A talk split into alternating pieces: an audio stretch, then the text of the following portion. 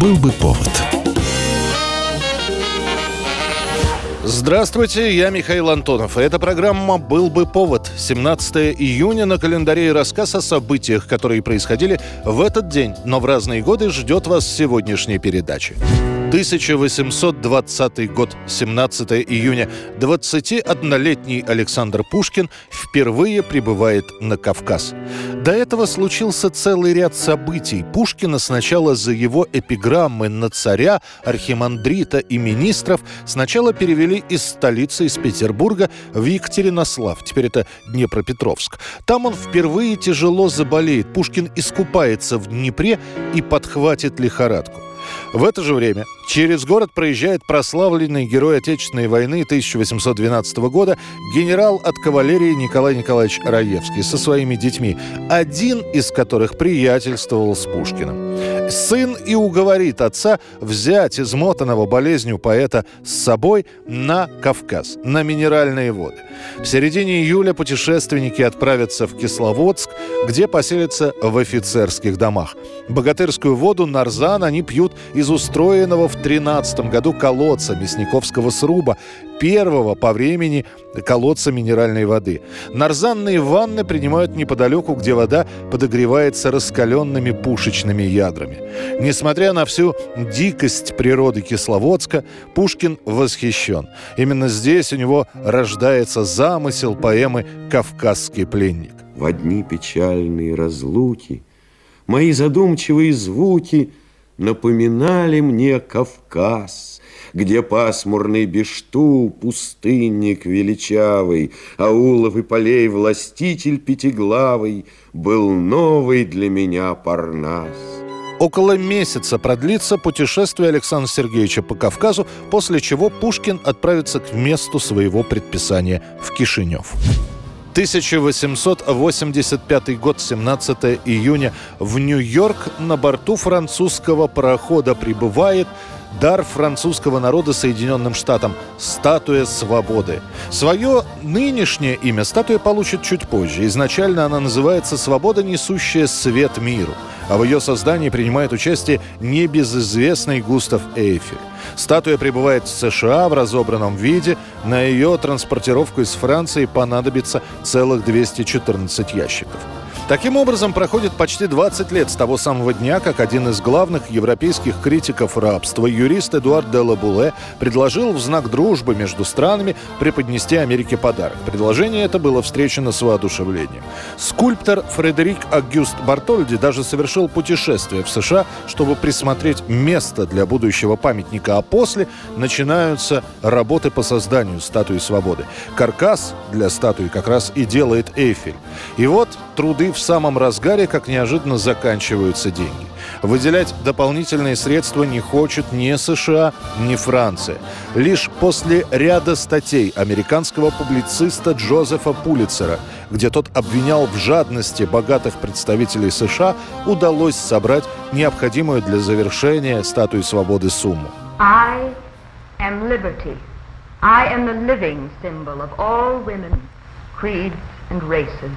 Изначально планируется, что дружеский памятник будет установлен к столетию годовщины подписания Декларации независимости США, то есть четвертого июля тысяча восемьсот семьдесят шестого года. Однако трудности с возведением монумента откладывают церемонию открытия на более длительный срок. Оно состоится только десять лет спустя, в тысяча восемьсот восемьдесят шестом году.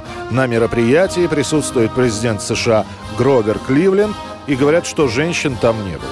Исключение было сделано только для членов семьи самого президента. тысяча девятьсот семьдесят второй год, семнадцатое июня, начинается Уотергейтский скандал. Американская полиция в этот день проводит арест пяти злоумышленников, которые устанавливают электронные подслушивающие устройства в штабе Демократической партии в гостиничном комплексе «Уотергейт». Мы знаем, что люди, вломившиеся в Уотергейт, лишь пешки в чьей-то большой игре. До президентских выборов в США четыре месяца. И, конечно, этот скандал начинают преподносить как ничто иное, как попытку республиканца Никсона потопить еще на старте своего оппонента Джорджа Макговерна. Однако до сих пор не доказана связь именно этого инцидента с администрацией Никсона. Известно, что у президента действительно имелись пленки с нелегально записанными переговорами демократов, но эта прослушка, которую потом обнаружат, заведомо не имеет отношения к отелю «Уотергейт». Этот скандал будет то затихать, то разгораться с новой силой. Никсона все равно сенсационно переизберут на второй срок, а в январе семьдесят третьего начнутся слушания по делу тех самых пяти арестованных. Начнут всплывать все новые и новые факты о том, что свою избирательную кампанию Никсон вел, мягко говоря, не очень честно. Да и сам президент начнет артачиться и откажется предоставлять какие-либо звуковые материалы, которые хранятся у него в штабе. Заседание по Уотергейтскому делу транслируется в прямом эфире по национальному телевидению, и рейтинг Никсона начинает снижаться. За год он растеряет всех своих сторонников и в итоге окажется один на один перед процедурой практически неизбежного импичмента. Никсон опередит события и уйдет в отставку добровольно за два года до окончания своего второго срока. тысяча девятьсот восемьдесят восьмой год, семнадцатого июня. На экраны США, а потом и европейских стран, выходит фильм мастера боевиков Уолтера Хилла «Красная жара». Это фактически первая лента времен Холодной войны, где русские не показываются злодеями. Наоборот, демонстрируется, что американский коп и московский капитан милиции могут совместно бороться с грузинской наркомафией. Советский метод экономичнее. Я так рад, что я смог тебе объяснить про права человека. На роль русского Ивана Данко берут Арнольда Шварценеггера, которому так к концу восьмидесятых и не удается избавиться окончательно от своего австрийского акцента. Поэтому Арнольд довольно органично смотрится в роли советского милиционера.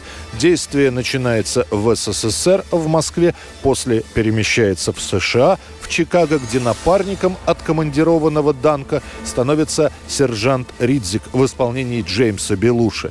Ну а дальше два часа погонь, драк и перестрелок. Товарищ капитан Данко, и товарищ консул Дмитрий Степанович, а я Григорий Мазурский, ваш связной. Мы только что прилетели из Вашингтона. Да, мы взяли первый самолет сюда, как только получили эти новости. Мы хотим знать, что случилось. Уолтер Хилл для финальной сцены полгода добивается разрешения на съемки в Москве, чтобы в ленту попал кадр с главным героем на Красной площади. В итоге «Красная жара» становится чуть ли не главным фильмом перестройки и потепления советско-американских отношений. Правда, лента так до советского проката и не доберется, а попадет к нам лишь на видеокассетах. И зрители видеосалонов и домашних видеомагнитофонов с восторгом будут смотреть не только на Шварценеггера, но и на эмигрировавших в США Савелия Крамарова, Олега Видова, и смеяться, когда Шварценеггер будет пытаться говорить по-русски. Пошли, все вместе. Это была программа «Был бы повод» и рассказ о событиях, которые происходили в этот день, но в разные годы. Очередной выпуск завтра. В студии был Михаил Антонов. До встречи. «Был бы повод».